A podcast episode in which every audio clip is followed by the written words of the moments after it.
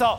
现在不是说台湾的疫情压不住了，现在俄罗斯他那种战败的状况他也压不住了。他的前空军司令居然在接受公开访问的时候讲，现在俄罗斯的形势是越来越糟，而且他跟全世界为敌，而普京现在大开杀戒，哎。他真的已经把他的军事军事将领一个一个清算呢？没错，实际上最近一段时间，普京真的他开除了非常多他的军事将领。那我们现在来点名到底有谁？因为在目前呢，黑海舰队可以说是几乎是遭到一个非常惨烈的这个损失之后，你看。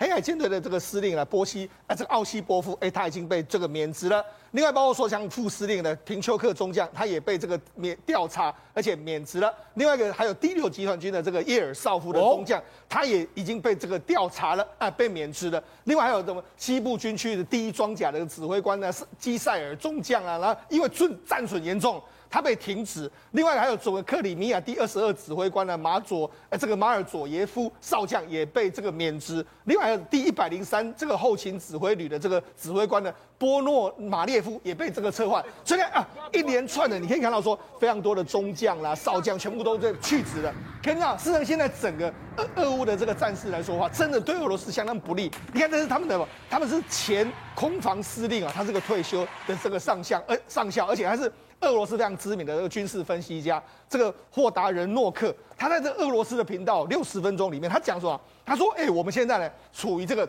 战争失利的这个阶段，他说情势对俄罗斯越来越糟糕，那我们完全处于这个地缘政治的孤立面，那此情势不正，呃，这个情势呢是对我们相当相当是不利的。开讲说。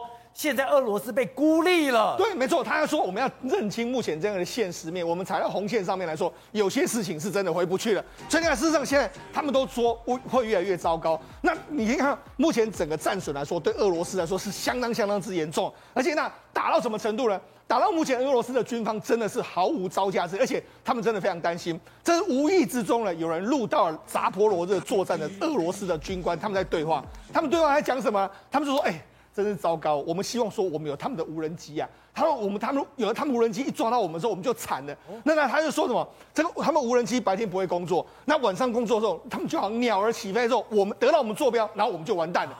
所以他们说非常，他们非常担心啊，他们都处于一个没非常紧张的这个局面。因为乌克兰都是晚上去侦察你，然后白天攻击你这样一个状况，难怪俄罗斯的前线官兵士气这么低落，难怪他们如惊弓之鸟。对，因为他们完全处于一个被猎杀的这个局面。那除了这个之外，你看这是什么画面？这是在扎波罗热附近来说的话，俄罗斯哎，乌克兰的军队呢去摧毁了俄罗斯他们的军营，那些军营说哇，马上就嘣嘣嘣嘣嘣不断的发射，打到扎波罗热了。那为什么？因为事实上他们就是透透过这种所谓空中侦察，发现目标之后，不断的发射这个这个炮火之后就进去了。另外这也是扎波罗热这个地方。这无人机攻击这个俄罗斯军方的这个状况，所以扎波罗热这边作战的士兵，真的他们每天非常紧张，主要原因就在这个地方。好，那除了这个之外，我们最近一段，我们最近也终于看到了乌克兰的这个，我们乌克兰曾经有到这个别尔哥罗德那边去攻击嘛？那你看现在这也是，这在战场上面来说的话，米二十四还有米八的这个直升机呢，它朝向俄罗斯的这个阵地去发射这个这个炮火的这个状况。那除了这个之外，这个也是一样。